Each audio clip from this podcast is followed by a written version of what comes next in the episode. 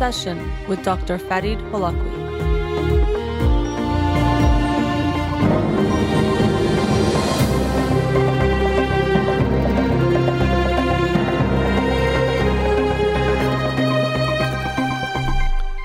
Good evening. Welcome to In Session. I'm your host, Dr. Farid Holakouee, and I'll be with you for the next hour here on Radio Hamra. You can follow me on Twitter or Instagram or like my page on Facebook to get updates on the show or suggest topics or books for the program. And the shows are uploaded at the end of each week to my SoundCloud page and podcasts on Spotify and Apple Podcasts. So it's been a few weeks since I've done a live show. I was uh, out of town and then actually had to extend my trip because I got a little bit ill. Thankfully, doing much better now. But then uh, when I came back, there was also a holiday. So it's been um, several weeks, about four weeks, since I've done a live show. And so it is interesting, first of all, just um, even though I've done this so many times, when you haven't done something for a little while coming into the studio today, I could feel that difference of just a few weeks of breaking a routine. So uh, we really are creatures of habit, but it's nice to be back in the studio and back doing the show. Um, and because I didn't do a show for a few weeks, as far as the books of the week go, I'm a few uh, weeks behind in presenting the books. Now, I'm not sure exactly how today's show is going to go. In front of me, I have um, all four books that I've read these past few weeks, and I'll start off with two of them, and I might do them all today's show, but going to kind of see how it goes. So let's just uh, get right into it. The first two books, the reason why I'm going to do them together is that they are both by the same author, and that is Marcel Proust. And so um, the first book is Finding Time Again by Marcel Proust, and this is the seventh and final volume of his book In Search of Lost Time, which is um, really a, a tremendous piece of work and art, and I was excited to to read the seventh and final volume. I actually went back and looked to see when I read the first one, which is Swann's Way, and that was actually back in January of 2021. So uh, I read them over about three years, but especially this year, I think I've read four of them, if I'm not mistaken. So got most of it um, done this this year. But um, the other book that I will is also it's a collection of essays by him. So the first one is a book of fiction. The second one is uh, nonfiction called Days of Reading by Marcel Proust. And in this first, he gives his admiration for um, John Ruskin, who was a art critic, and how he was impacted by him, and then also shares some of his reflections, Marcel Proust, of enjoying reading, especially in childhood, and that experience and what reading is like. Uh, and then the, the last essay I found quite interesting because it's called Swann Explained by Proust. And so Swann is that's one of the main characters or one of the characters in this novel in search of lost time but the first book is called swann's way and it's some of his own thoughts on um, the book and the way he's writing the book and, and since i'm actually talking about this now i'll i'll touch on this and then come back to finding time again. But he is sharing, and now, as I mentioned, he, it's a seven part book essentially, or seven books make up the whole work. Uh, and he published it over many years and wrote it over many years. Even uh, at the end of his life, he was in some ways revising some of the last um, volumes. Some say it was not finished. His brother actually helped in the final editing and, and production of it. But so he wrote this over many years, and he had a, a difficult life in ways that he um, had asthma or types of respiratory issues that made it hard for him to be outside a lot of times. So he uh, wrote a lot of times he spent just writing his his books, um, but he wrote this over many years. But he says here that he has written this larger he's working on this larger piece of work but unfortunately he says they weren't being published and that way where he can release them all at once so he says i'm like someone who has a tape, tapestry too large for present day apartments who, and who has been obliged to cut it up so he has to cut up his uh, work into seven volumes and he shares in this kind of like essay and some thoughts on the book, how much his work is about involuntary memory. And that's a, a big theme in the book, uh, or in the books. I mean, sometimes I, I say book or books, really. It's one piece of work, but in seven different volumes. But this theme of involuntary memory comes up often. Even people who have not read Proust might be familiar with one of the famous scenes of involuntary memory that's in the first book, Swann's Way, where he uh, has a Madeleine, a kind of a cookie, and he dips it in tea and takes a bite. And as soon as he takes this bite of the tea soaked Madeleine, he is remembering and he gets he has this involuntary memory of his aunt who was sick um, and being with her, and then all these childhood memories come back, and it's this whole uh, expression of those memories. And so this Madeleine um, scene is a, a fairly well known one, and one that even you see in in movies are brought up as a kind of example of involuntary memory. And so he says, and you see this in the book as well, but in this uh, essay or uh, short type of um, analysis or thoughts on the book, he shares how he thinks it's involuntary memories that artists should go towards because those are uh, more real or authentic.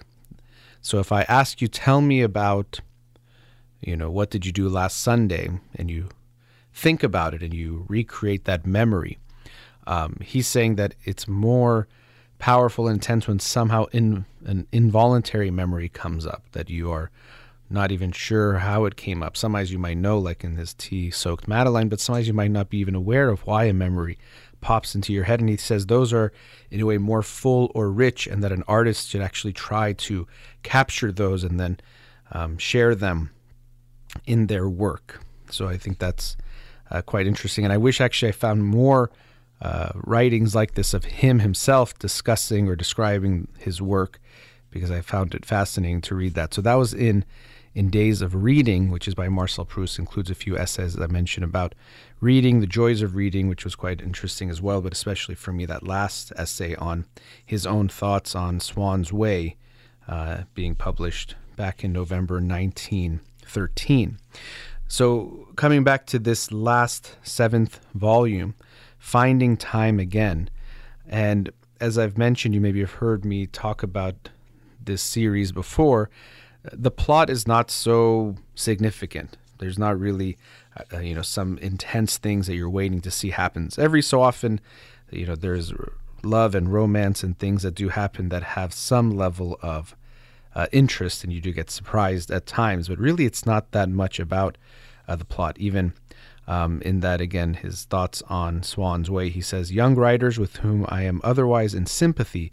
Advocate a succinct plot with few characters. That is not my conception of the novel. So he doesn't think of it about these, you know, a few people and some interesting things happening or being all about plot. A lot of what you read in these novels is um, things moving in a very slow way. Um, I, I forgot which volume it was, but in one of them, essentially almost 200 pages, or I think it was maybe even more, is just one dinner party. Imagine 200 pages being written about a mehmoni that you've you've went to. Uh, hard to imagine but and it's not like some crazy things are happening and crazy incidents. It's mostly about the conversation and then his insights and and thoughts on on the conversation. So we, we see in this book uh, in some ways we assume it's him himself marcel proust at some level kind of like an autobiographical novel to a degree but it's not so- totally him in one of the no- uh, novels you do hear someone saying his name is Marcel, but that's really the only times you see that. But even people who analyze the book would say it's not necessarily purely him. I'm likely is parts of him, maybe even parts of him are in other characters. Um, but it follows him throughout his life. And one theme that comes up, and it's this interesting to me, like meta type of uh, way of looking at things, is uh, he wants to be a writer, or he thinks he might have talent for a writer, and at times he doubts his talent. But one theme that comes up is his his laziness or his inability to get himself to write. That keeps coming up. Um, but then in this uh, final volume, we see that he has this moment he actually is doubting himself. You read someone else's work and thinks that he doesn't have the talent the way this person does to to capture things. He had been at similar types of dinner parties that this person is describing, but they're being described in a way that he doesn't think he can or has been able to. Uh, then he has this moment where again it's about involuntary memory, where uh, three different things happen at once that recount three different involuntary memories.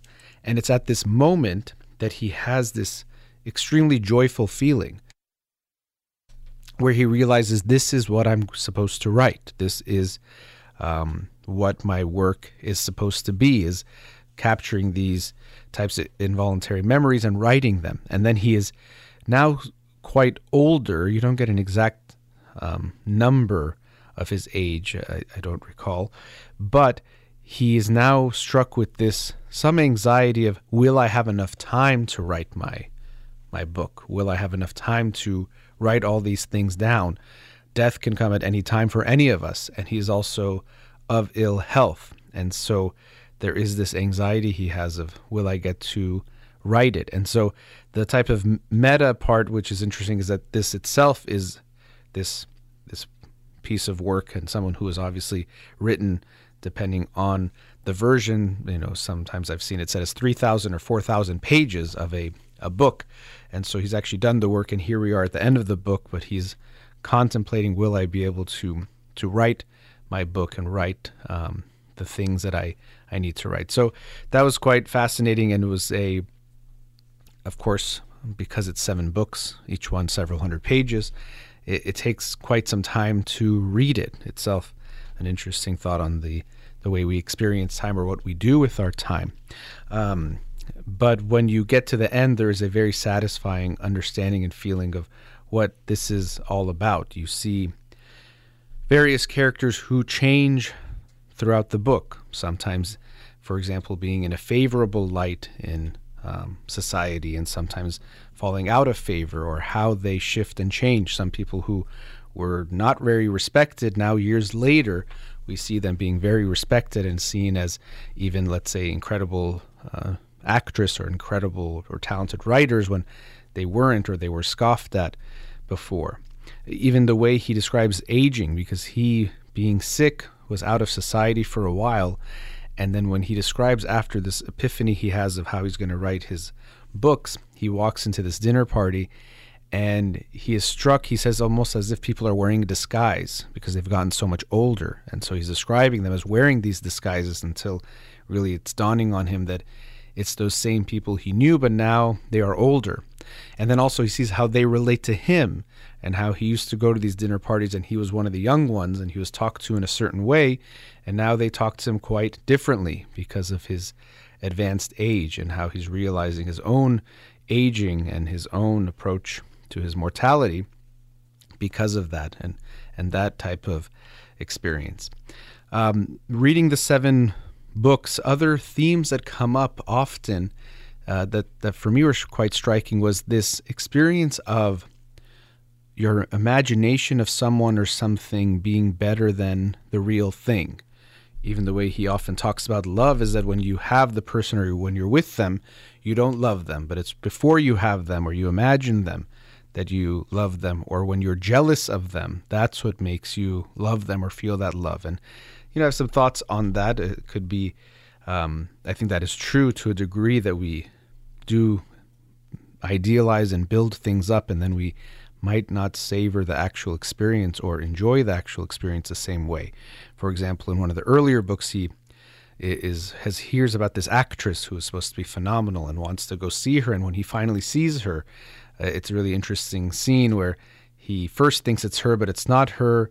Then he thinks, okay, this can't be her because it's not very good, and he finds out that's actually her, and he's he's just so disappointed and deflated, and he can't believe this was this woman that he had idealized. And we see him that that was an actress, and and more about her acting ability that he was idealizing. But we see him idealize several women um, throughout the book, and then they they fall out of favor once he gets to know them or has is either becomes friends with them or becomes their lover, he's he changes that type of perspective, and soon enough they become um, almost meaningless for him. He forgets them, but while he is with them and the jealousy he experiences, we see how intensely he he feels about them. Um, there's also this very um, heavy theme of homosexuality. Now, when you read about most people's accounts of him, it was pretty open that he that he was homosexual, that people were aware of it, but it was still in a time where it was not uh, as comfortable or as easy for someone to be open about that. So he writes a lot about this theme. Even one of the, the books is called Sodom and Gomorrah. Um, these themes of homosexuality and often presented in a negative way or looked at in a negative way, and even his commentaries at times are are negative, and that's uh, can be seen in a lot of different ways. Was that his own um, d- difficulties with his own sexuality? Was that a way of showing that he was not? Was it just some insights on that? But at the same time, when you look at it historically, he presented many what can be called queer individuals, men and women who were um, not uh, heterosexual and who had different types of sexual experience or sexual identities. And so some people will comment on how that was itself something uh, important that introducing queer characters, even if they were at times presented in a um, negative light or um, presented in a certain way, nonetheless they were present. And so that itself is important. So, um, you know, I, I really enjoyed reading these seven books, as I mentioned, over a long period of time. I'm not sure if I now, in hindsight, wish I read them almost consecutively in a very short period of time. That might have made it stick in a certain way between um, the readings, but nonetheless, highly recommended anyone who enjoys literature and would like to read one of the what's sometimes considered one of the greatest pieces of literature that we have. Uh, a very a long experience, but a very meaningful one. I would highly recommend it. So, this was Finding Time Again by Marcel Proust, and the whole volume or the whole book is called In Search of Lost Time. Another book I was discussing is his uh, series of essays called Days of Reading, also by Marcel Proust. All right, let's go to a commercial break. We'll be right back.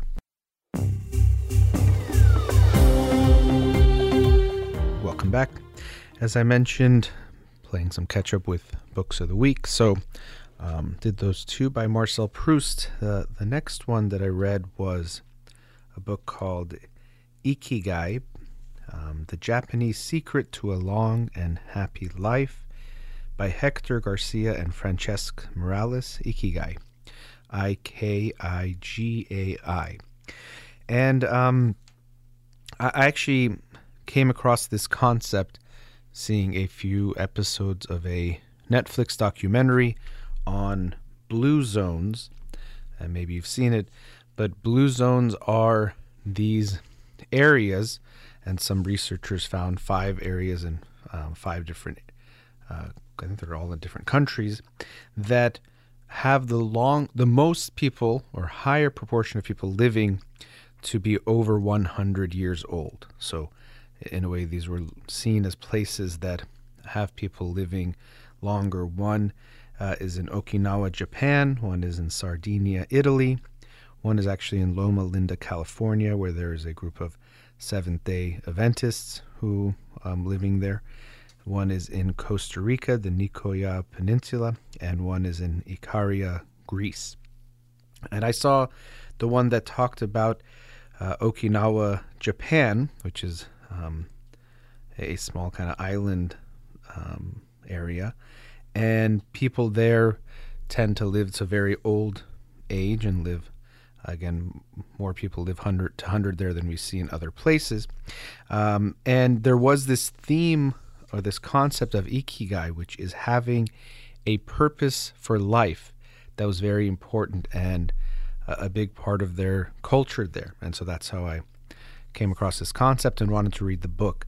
Now uh, my experience of the book itself was I thought it was going to be much more heavily focused on this concept of ikigai, the finding purpose in life and what does that mean and, and all of that. And there was some about that, but a lot of the book was also just in general about what these people in these blue zones do, especially this particular one in Japan, what they do to to live a long life or what they think what scientists and researchers have found may contribute to it. So um, it was a little bit different than I expected. Even there was long chapters on different types of exercises, for example, yoga, and even showing yoga poses or Tai Chi and different uh, techniques and exercises that people do that are common in this area, but that can also be helpful. And so, not that that was necessarily bad, it was um, still meaningful to read those, but again, it was different than what I was expecting the book to be primarily focused on this concept, which is the title of the book. Um, so, talking on that, some of these themes of living longer and what we can do to live longer. Uh, one thing I, that stood out to me in seeing these different concepts, and of course, in some ways, it's going to seem very intuitive and obvious, but I think in Western society, we often are so much more fixated on quick fixes and on fixes after the fact. For example okay find this pill that'll make you live forever or if you you know take this supplement it's going to get rid of this bad thing in your body and you'll live longer. But what you tend to see is that the people who live longer and live healthier longer lives it's not that they have these intense uh, quick fixes that they do that help them it's that they are doing things on a daily basis. It's part of their habits and routines and rituals. It's not something that sometimes pops up or when a problem pops up, they go and try to fix it in this way that they figured out. It's that they they live in accordance with some principles, some habits that then contribute to their overall well-being and health. And so I know that sounds obvious, as I said, you know, we, we think that obviously it's going to be these small things, but I still think it's a very Western type of mindset that we often are looking for these quick fixes, or we don't think um, that it's going to be these smaller things are going to add up to make the difference. We look for those huge, big things that will make all the difference. Um, even at times, I felt when I was seeing these documentaries, when you see how it's presented, somebody's like, okay, there's this this um, purple sweet potato that might be helpful. And it probably is, but I think it, sometimes feels to me that we're looking for this one ingredient that's going to be the reason they're living longer, but it's probably not. It's going to be a confluence of many different factors that contribute to it. Um, but what was interesting is seeing the, the, the documentary, so I saw it in video, but also reading about people in these areas, and especially this one in Japan, they are staying active throughout life. And that's something that we, in general, first of all, in places like, especially Los Angeles, we tend to not be as active or don't have to be as active in our day to day life. We might sit a lot for our work, then we might drive places and get there easily, and then, you know, back to sitting somewhere else and having some kind of leisure. Whereas what you see is people there in Okinawa, Japan, they were are quite active throughout life. You see 80 year olds who are waking up every morning to go garden and they are doing the the not intense but it's light but constant movement of gardening and doing those types of things or even their furniture is quite different in a way that's much lower so every time they have to sit and stand it's almost like they're doing a deep squat where um, it's another indication of sometimes things being more comfortable are actually worse for us in the long term to make us not as strong and weaker over time even they discuss how in Japan or in the in, in, the Japanese language there isn't a word that means retire the same way it does in the English language, like no longer working, no longer doing something, and, and you see that people, uh, even into old age, feel they have some kind of purpose or something they're doing. So they might be 85 years old, but they still have a garden and sell their vegetables to other people or to some stores that then will sell it for them or whatever it is, they're somehow contributing. They're not uh, done with life. And I think that's quite important, something that also you do see in, in a Western mindset. I think it could even come from a type of capitalistic mindset where so much is emphasized on work, and especially that work usually is for someone else. You work at a company, and really the, you get a salary, but the company is the one that um, gets the better end of the deal, or if anything, you're trying to work less. That's kind of a mindset we have because of um, our work usually not being for us in some way or in some deeper way. And so the thought is the ultimate life is one where you're no longer working or you no longer have to do anything. But really, in a type of use it or lose it type of way, when we don't do anything, it's bad for us. And I see that we often do this in general, but with our older um, relatives and loved ones, we think, okay, if we want to give them a good life, let them not have to do anything. So everything is taken care of for them. And they have to just sit there and relax and enjoy life. And in a surface type of way, that sounds nice, but we see that it's actually killing them. We're hurting them by not letting them be active, not letting them feel productive and involved or like they're doing something. We're actually hurting our loved ones and quite literally slowly killing them. You're going to die sooner if you don't have anything that you feel your life is about or that you are doing. Um, so I think that was quite uh, important and interesting, but to see how active they are, and somebody's being very shocked that seeing this 90 year old woman is playing games and having fun, um, and she seems very much alive, and it's because that spirit of being alive was never taken away, or she never stopped living in that way. Uh, some other um, things or principles that come up, they have something called a an 80% rule, which is basically eat until you're 80% full. And so, of course, there's no way to exactly measure that, but it's this mindset that when you're eating, to not eat until you're totally full, eat until you're feeling like you're almost full, and then stopping there. So they will even say this before meals or remind themselves of this this basic principle. Uh, but coming back to this theme again, this ikigai, which is the title of the book itself, it's about having a purpose in your life. And so, even into old age, it's not that people think, well, I stopped working and having this specific job, so now my life no longer has a purpose. They always continue having that purpose. And so, they describe it in a variety of ways, and they have some charts in the book that gives you some idea of how to find that and for each of us to find that ikigai because it's not something that's one for everyone it's something that you have to discover yourself um, which is reminiscent of Viktor Frankl's work, which is also included in the book. But basically, it's there's four different components and a few different ways to look at it. What in one is what do you love, what the world needs, what you can be paid for, and what you are good at. So trying to find those four things, where does that intersect for you? What do you love, what the world needs, what you can be paid for, and what you are good at. They also express this as passion, mission, vocation, profession. So finding this intersection of those things passion, mission, vocation, profession all of those intersect in a way to um, form your ikigai.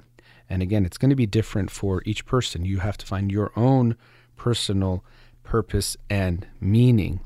And again, this sense of I have something I'm living for makes people more likely to live longer. We feel like there's something for us to uh, to continue doing. And as I mentioned, the authors themselves say that they were inspired by Viktor Frankl, who was the author of Man's Search for Meaning and also created logotherapy, a type of therapy that revolved around helping people find their meaning in life. That this existential question was the cause of a lot of suffering when we didn't know or were not living uh, a meaning in our life. And Viktor Frankl similarly says that it's not the same for everyone. That it's not a question that we ask life, what is the meaning of life? It's a question that life asks us, what is your meaning uh, for life? And so that we have to each find that ourselves. And so the book does get into Viktor Frankl, his life and his work uh, for several pages, and his development of logotherapy, very much related to this concept of ikigai.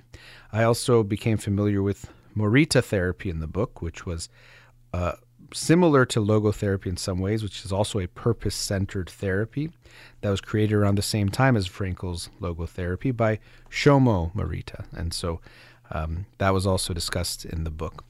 And, and the book also gets into things like finding flow, that psychological concept of optimal experience when you are so engaged in activity that you essentially get lost in it because it's in a good way completely consuming you. You even lose uh, your sense of self. You can forget to eat or sleep or drink or go to the bathroom because you're co- so consumed by what you're doing and to look for things um, that get you in that state of flow and also to try to create that state of flow. Uh, they talk about, for example, multitasking and how that totally interferes with flow. You can't get into flow if you're trying to do three different things at once. And we know that when you try to do three different things at once, you're not doing them all at once. You're switching in between and actually are far less efficient than if you did them one at a time. But we tend to think we're being more productive, but actually it slows us down. So, um, you know, this concept of uh, ikigai is very important. Also, not only is that purpose of life important, they, they say that in these blue zones that they've looked at, there are a few keys that they've recognized to longevity, and those are diet, exercise, finding a purpose in life, which is this ikigai, and forming strong social bonds. And you also see that in this Japanese um, town where they have these, uh, I can't, I'm not sure if I'm saying what, Maois, M A O I, these small social groups um, that they meet regularly, several times a week. They support one another, even financially. They all donate to it, and if someone is in need, they support each other. But this sense of having a um, social connected life, a moai, M O A I, uh, is something that's a informal but very important part of their community. Is having these social bonds. So we see that those those different factors diet, exercise, having a purpose in life, and forming strong social ties. The researchers who have looked at these individuals who live um, long lives and healthy lives tend to have those four qualities. But to me, I was drawn again by this ikigai um, concept, which I think is so important for us to find our own purpose of life and to recognize that it's something that also is not one thing. It could evolve over time. It could be some type of work that you're doing, then it might be your family, it could be multiple things, but recognizing that having that purpose is very important for living a long life and living a healthy life. All right, let's go to our last commercial break. We'll be right back. Welcome back. Uh, the last book I'll discuss tonight is A Confession by Leo Tolstoy. Um, so, Leo Tolstoy, as you likely know, is a famous Russian novelist, wrote the books War and Peace and Anna Karenina, amongst others. And in this book, A Confession, it is a short type of autobiographical essay um, where he recounts an existential crisis he experienced uh, around his early 50s and goes through his thought process of trying to uh, understand or figure out is there a meaning to life? What does that mean? And to come to terms with this. Now, it's interesting. Um, the books that I talked about today, in uh, in search of lost time, it's thinking about life in a certain way, and then the ikigai, of course, is about purpose in life. And then here, we are looking at a great thinker, Leo Tolstoy, and his own existential crisis and trying to understand um, what is, if there is any meaning to life. Now, in the back of the book, the copy I have, it says that because of this book, it led to his excommunication from the church, which I did read about that he was excommunicated from, um, I think it was the Russian Orthodox Church. I could not find that quite confirmed in other um, accounts. He was excommunicated. I don't know if it was specifically for this book uh, that he wrote. But anyway, nonetheless, um, he starts off, and maybe this could be part of why he would be excommunicated amongst other things he says throughout the book that he was he was baptized and brought up in orthodox christian faith but by the age of 18 um, he no longer believed in any of the things that he was taught. So at this young age he no longer no longer really believed in the religious things that he was taught.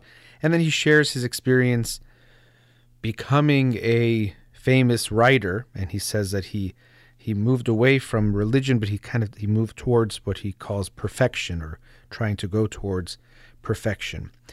Um, he shares his, these years though writing, and he becomes famous and makes lots of money and enjoys life in many ways. But he says it was very empty in a way, and he also shares how uh, all of pe- the people like him who were writing it was as if they were sh- saying, "I have something to share, I have something to say, but I don't know what that is."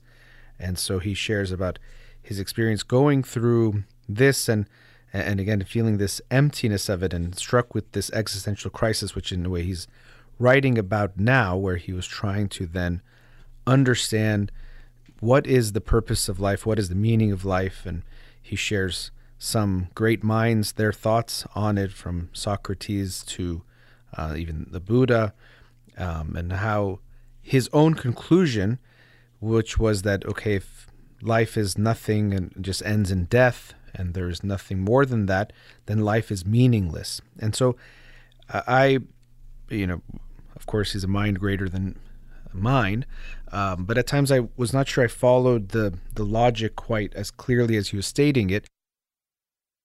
That if life ends with death and all life ends with death, then life is meaningless if there's no way to connect it to something bigger or greater or something this finite into the infinite.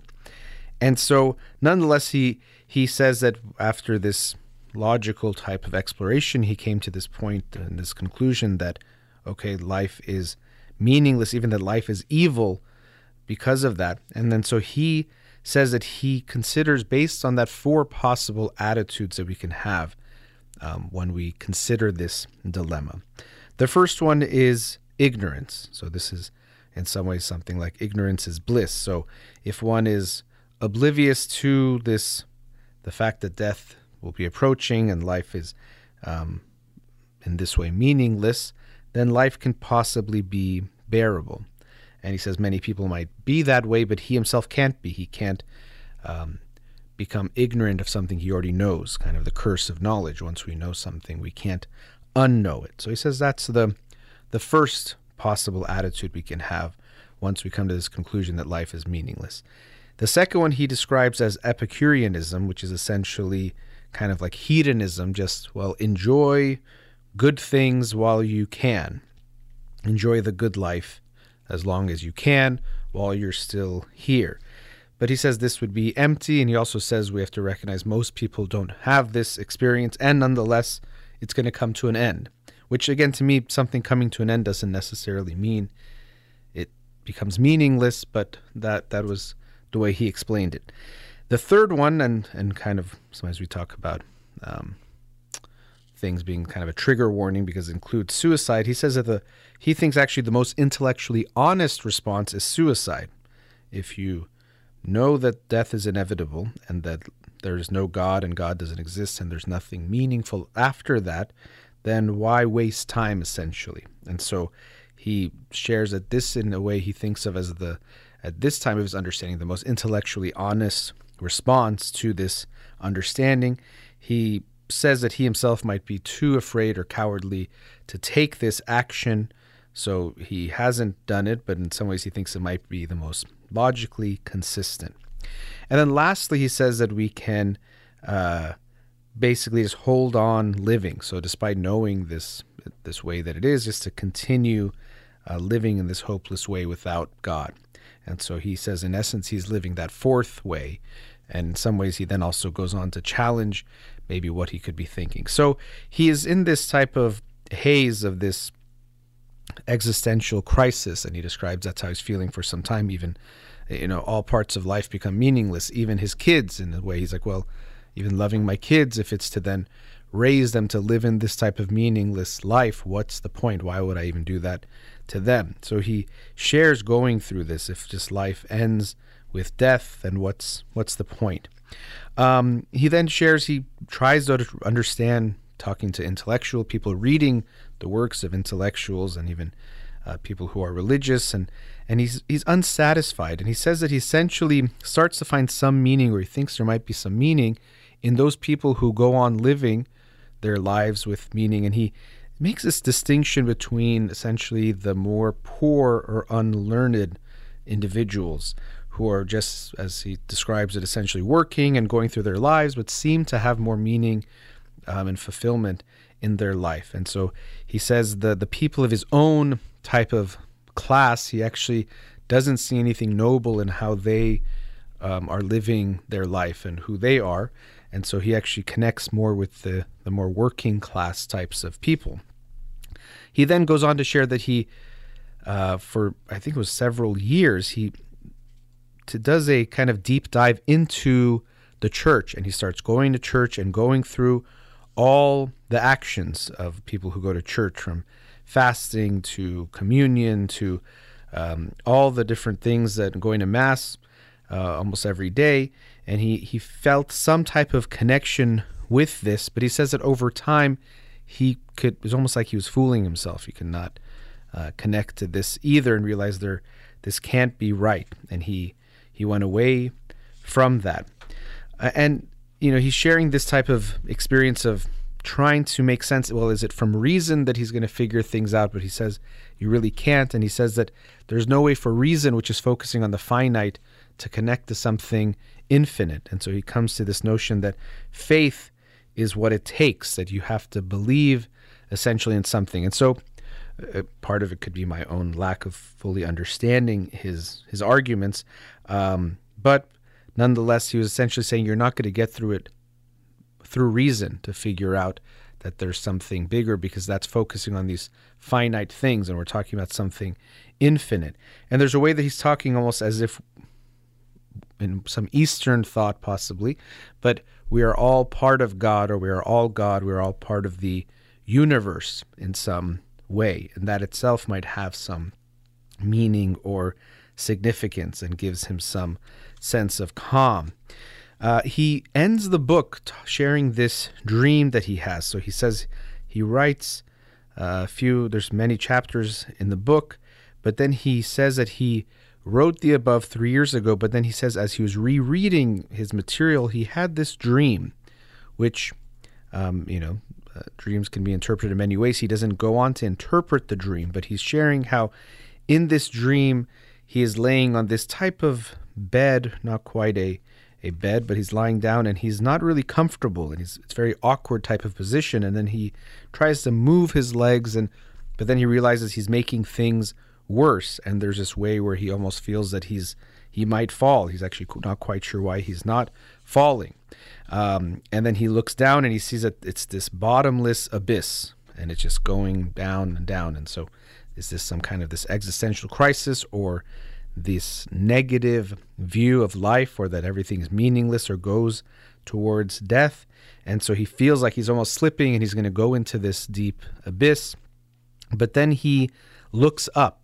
And as he looks upwards, he sees it's also an abyss, basically, this endless sky above him. And so he says that the infinity below repels and frightens me, the infinity above attracts and reassures me. And so he's hanging over this abyss and he's not sure why he has not slipped down to the the, the abyss below him. How am I still standing or you know lying here? And then he realizes he's being supported by something below him. Now it makes sense to him. He says it's in a dream. Sometimes things kind of change or you're not sure why, but then it makes sense.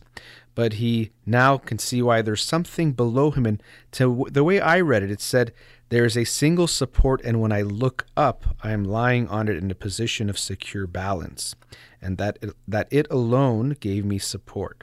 And so, the way I saw, read that is when he says, "When I look above," it said if he's focusing on this positive abyss or this upward abyss, whether you want to call that God or something greater, he then feels in balance and in support, and that is in some ways like the meaning of life or gives meaning to life when he has that. And he says that he basically um, is feeling this tranquil feeling and then feels that he's now has no he can he's not going to fall. He's not worried about falling anymore.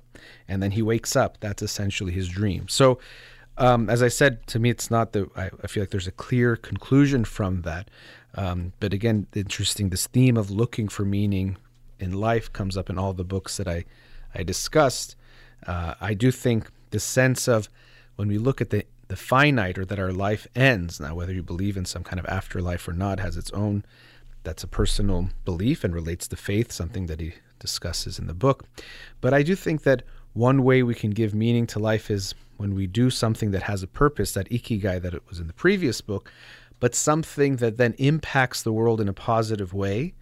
That impact carries forward and is in a way now can we say it's infinite we don't know how long the human species will continue and how that will continue but if it's something positive then that does continue of course having children i think gives people that sense too that somehow they are continuing Um, but to me, even just having that positive impact in the world, and I talk about this often the not your name as a legacy, but your impact as a legacy. Because who cares if they're saying your name 500 years from now, you won't be there to experience it.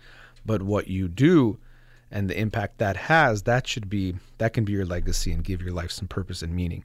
Of course, these are some huge existential philosophical questions that um, really can, uh, would involve a lot of deep analysis to get even further into. But uh, of course, interesting to hear Leo Tolstoy, one of the greatest thinkers of the past few centuries, sharing his own existential crisis and how he got through it and what he experienced. All right, that brings us to the end of tonight's show. Nice to be back with you all. And as always, a big thank you to Farhuda here in the studio. You've been listening to In Session with Dr. Farid Holakouee, Zan Zendegi Azadi.